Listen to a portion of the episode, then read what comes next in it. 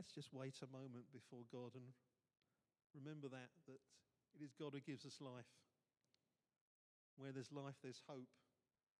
And the Bible says that when we have faith in Jesus Christ, we have a hope that does not disappoint.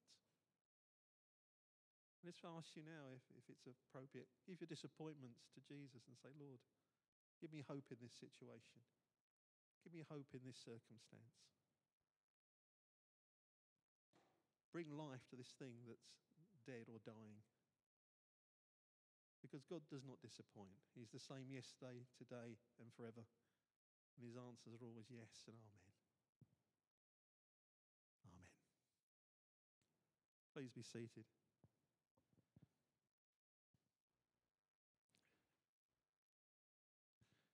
I'll pass you over now to Angela for our scripture reading this morning. The widow at Zarephath. Sometime later, the brook dried up because there had been no rain in the land. Then the word of the Lord came to him, Go at once to Zarephath of Sidon. Thank you. And stay there. I have commanded a widow in that place to supply you with food. So he went to Zarephath. When he came to the town gate, a widow was there gathering sticks. He called to her and asked, Would you bring me a little water in a jar so I may have a drink? As she was going to get it, he called, And bring me, please, a piece of bread. As surely as the Lord your God lives, she replied, I don't have any bread. Only a handful of flour in a jar and a little oil in a jug. I am gathering a few sticks to take home and make a meal for myself and my son, that we may eat it and then die. Elijah said to her, Don't be afraid. Go home and do as you have said.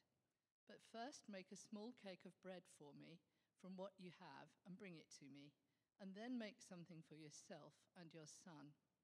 For this is what the Lord, the God of Israel, says. The jar of flour will not be used up, and the jug of oil will not run dry until the day the Lord gives rain on the land. She went away and did as Elijah had told her. So there was food every day for Elijah and for the woman and her family. For the jar of flour was not used up, and the jug of oil did not run dry, in keeping with the word of the Lord spoken by Elijah.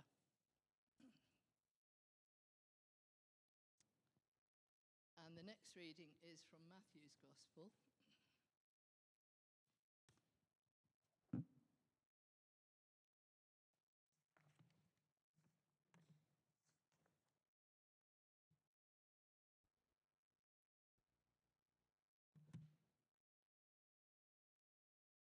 chapter 14.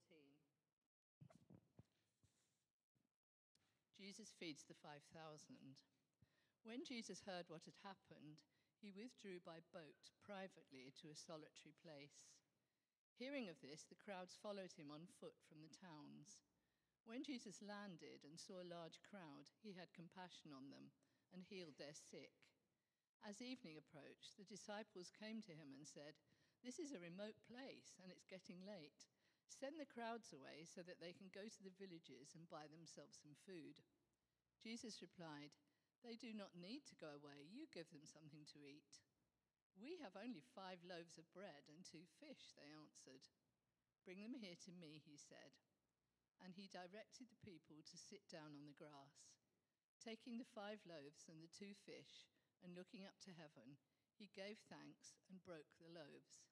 Then he gave them to the disciples, and the disciples gave them to the people. They all ate and were satisfied. And the disciples picked up 12 baskets full of broken pieces that were left over.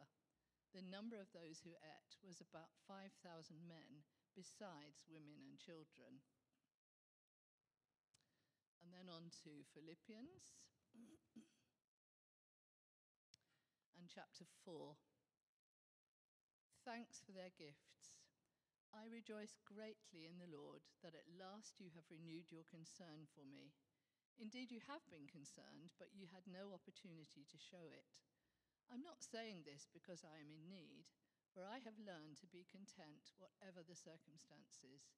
I know what it is to be in need, and I know what it is to have plenty.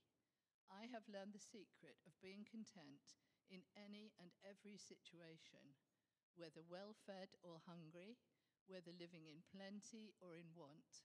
I can do everything through him who gives me strength. Yet it was good of you to share in my troubles.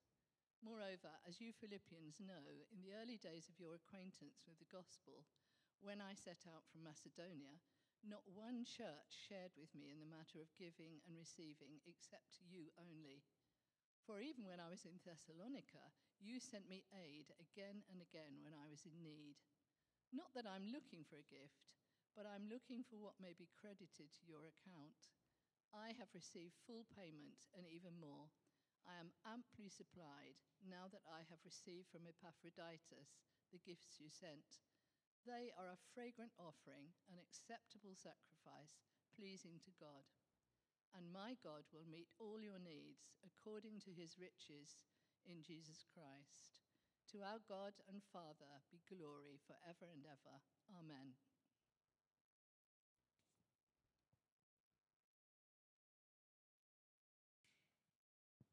Let's pray. Father, we thank you for the words that we've just heard. We declare that these are the words of God, not the invention of any man. Lord, I pray that Jesus may send down the Holy Spirit, that we may understand what these words say, what these words mean, what they say and mean to us individually and as a church, and how we should respond to what we understand and hear. We ask this in Jesus' name. Amen. A man went to a town he'd never been to before, because he had to go to a place he'd never been to before. And this was the day before GPS and Google, so he bowled out the railway station, flagged down one of the locals and said, "How do I get to such and such a place?" The local thought and said, "Well, if I was going there, I wouldn't start from here." I don't know whether that's a true story or not, but it may be that we say, well, in fact, my life's been a bit like that. You know, I set off with a firm plan in mind of where I was going to be in 10, 20, 30, 40, 50 years or whatever more, and now here I am somewhere totally different. But hopefully you can also say that although this wasn't what I planned, I've known God's provision and guidance every step of the way. Sometimes, you know, it's been a gentle voice. Sometimes it's been a red traffic light. Sometimes it's been a big shove because I've gone a little bit astray or a big bit astray. But God has always been there, and I've known God's provision and God's guidance.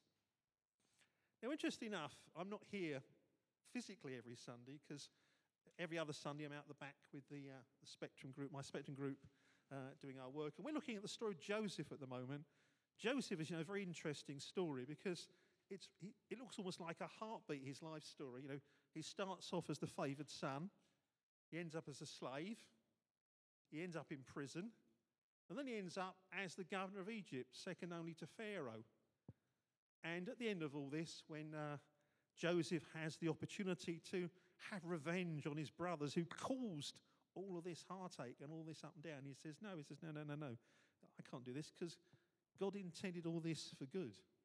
And hopefully that's our cry as well, that God intended all this for good and that whatever happened to us, there was a divine provision. It's interesting that the young Joseph is not a particularly attractive character. He's got a gift from God, he sees dreams. He lacks the gift of discernment, so that when he tells his dreams to his family, his mum and dad and his brothers, he gets their backs up. So much so that the brothers decide they're going to kill him. Then they decide to show mercy. We're saying, we won't kill him, we'll just sell him into slavery until everyone is dead. So he ends up having been the favoured son with the lovely coat. He's a slave. And then he ends up in the house of Potiphar. So what does he decide to do? Oh dear, poor me, you know, it's all gone wrong, it's all gone bad. You know, what have I done to annoy God?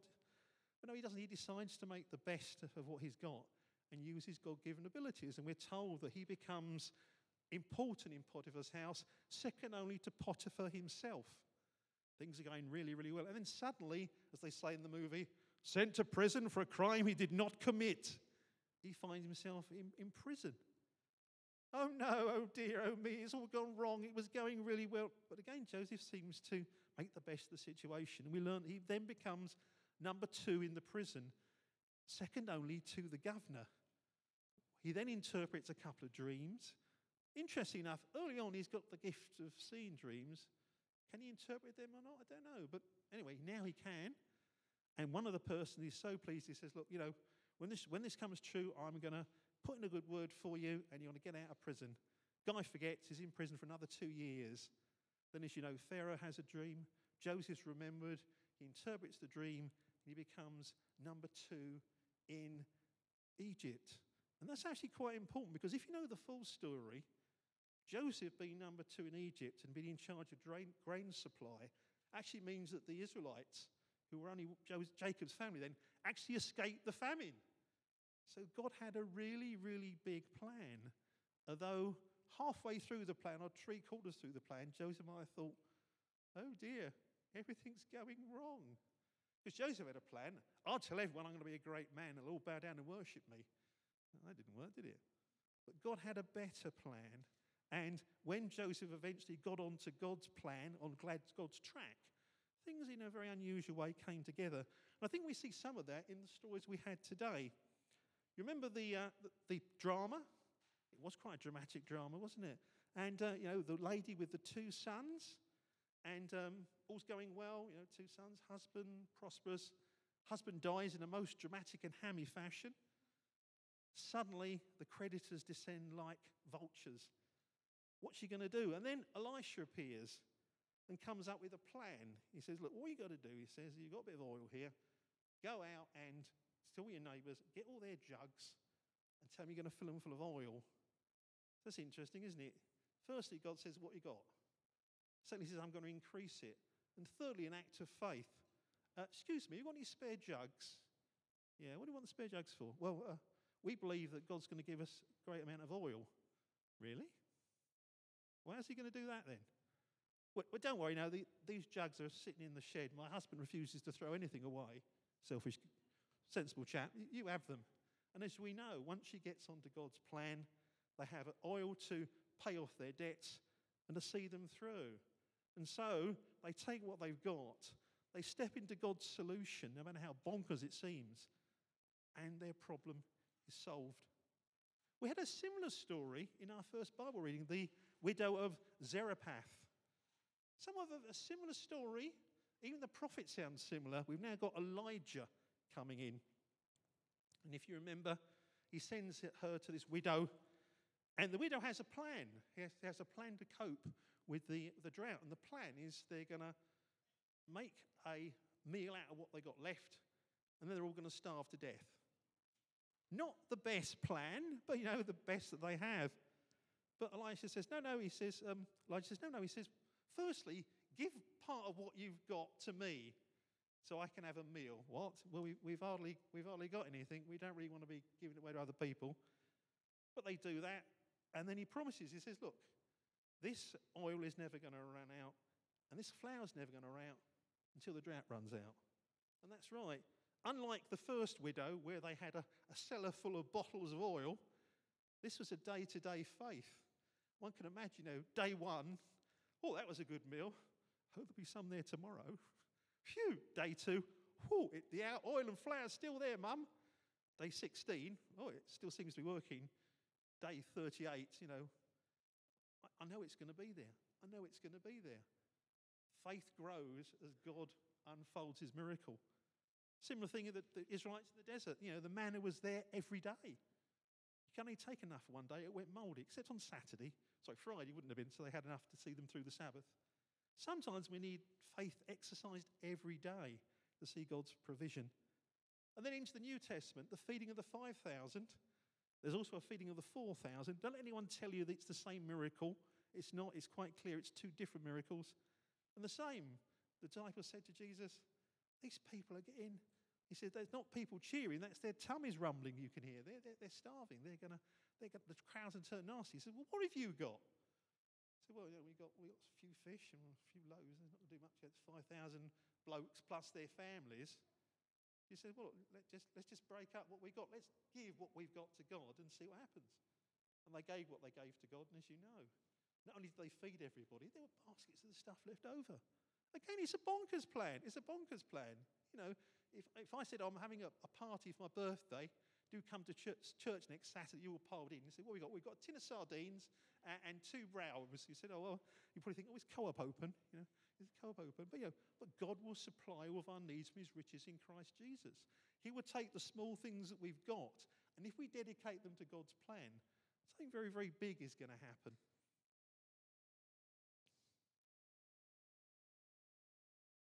Also, to go to our last scripture where Paul was commending the Philippians for their faith and their generosity. Sometimes God uses us as the solution to someone else's problem. It may be you're a prophet, so you can be an Elijah or an Elisha to somebody. It may be you have the gift of helps, which Carol Anderson was sharing with us last week, or administration. Some of you may remember a guy called Ray Monument, who was an elder at this church many, many years ago. I can't remember what happened, but his car was off the road. And he, you know, it was off the road for quite a while. And he turned up the next day in another car. And his work colleague said, oh, we've got a new car. He says, oh, no, a friend gave it to me. I said, what? He said, oh, a friend in the church gave it to me. Oh, for how long? He says, well, keep it for as long as you need, and then I'll have it back again. They just couldn't believe it. A friend gave you his car. Yeah, he did. That's the sort of thing that Christians do. And sometimes, you know, you can be a solution to someone else's problem, and it can be a witness to others.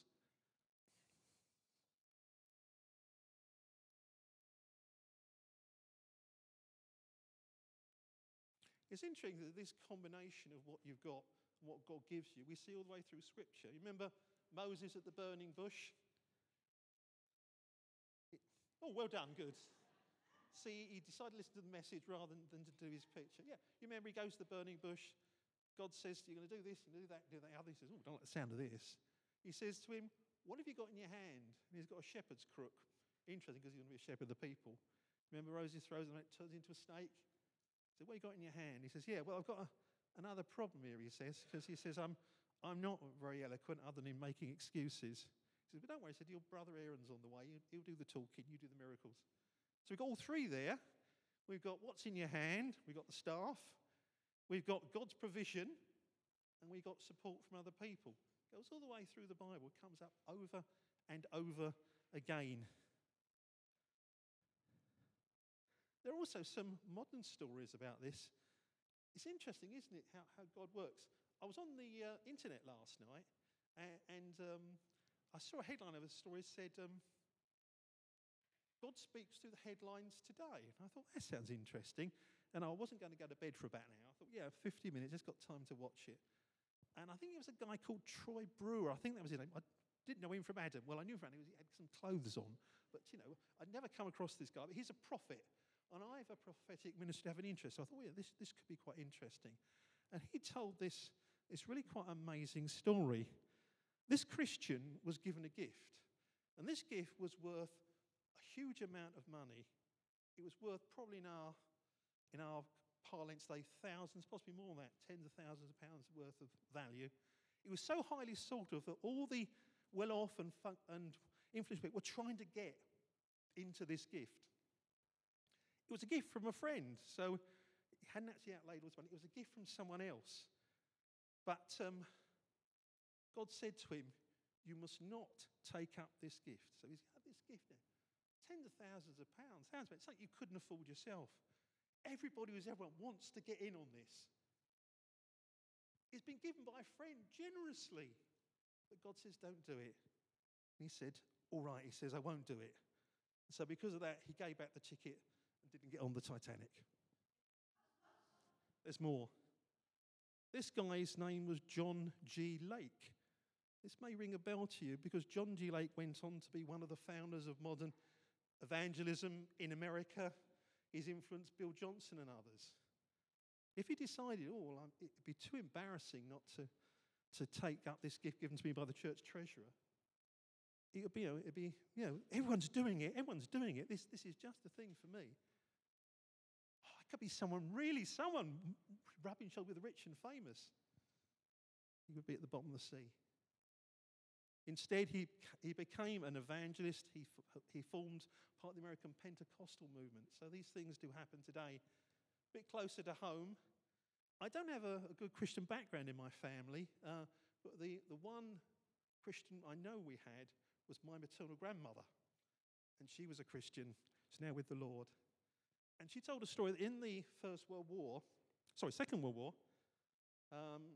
to bed one night, and she said to her husband, "I don't think we should sleep upstairs tonight. We should sleep downstairs." And he said, "Oh, all right, okay, fine." So they slept downstairs in the lounge on the sofa. And that night, a doodlebug went off just down the road. They come up next day. Their bed was covered in broken glass. The only casualty was the goldfish. Apparently, the goldfish's fin got cut off by a bit of flying glass. But good news, the goldfish survived the war as well. My grandmother lived to be about 96, and who knows, perhaps because of our prayers, I'm here today. But, you know, if she said, "Oh, I'm being a bit of a silly woman here, you know, why shouldn't we sleep in our own bed tonight?" God says, well, you know, it could be a painful experience. So you might say, well, Dave, this has been entertaining, or this has been.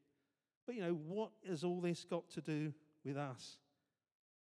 And I think I'd say a couple things. Firstly, what is your big problem? I don't mean what's your problem, mate. I mean, what is your big problem? What is it that keeps you awake at night? What is it when you're staring into space is going through your mind? And are you trusting God to give you a solution? And if you're trusting God to give you a solution, are we going to say, look, I don't care how bonkers that solution is, if it involves getting jugs from neighbours, or giving some of the food I got away to a stranger, or an act of kindness, are you going to trust God to provide? Because God is in the divine provision business. Secondly, where are we as a church? We've just had a weekend, as you know, last weekend with Carol Anderson, where we were seeking God's direction, and I'm hoping that God spoke to many of us here as to what God wants us to do, what God's plan is, you know. And I'm hoping that we'll embrace it, no matter how strange it may seem. It may not seem what our plan is, you know. Oh, no, as a church, we're happy to do this. And God says, yeah, there's a name for that. That's called getting on the Titanic. You know, God may have a totally different plan for us, which may be totally different. And most of you who are on the internet will know that Karen Jeffries sent an email under the week and said, if you feel God has spoken to you during the weekend, please pass it over to the elders so we can consider it along with everything else. Don't worry if it seems bonkers or it seems really strange, because if it's a word from the Lord, we'll have 17 bonkers words that match each other. But let's be a people of faith and say, look, my God will supply all that I need from his poverty? No. What he's got lying around the house? No. From his shortchange? No. From his riches in glory in Christ Jesus.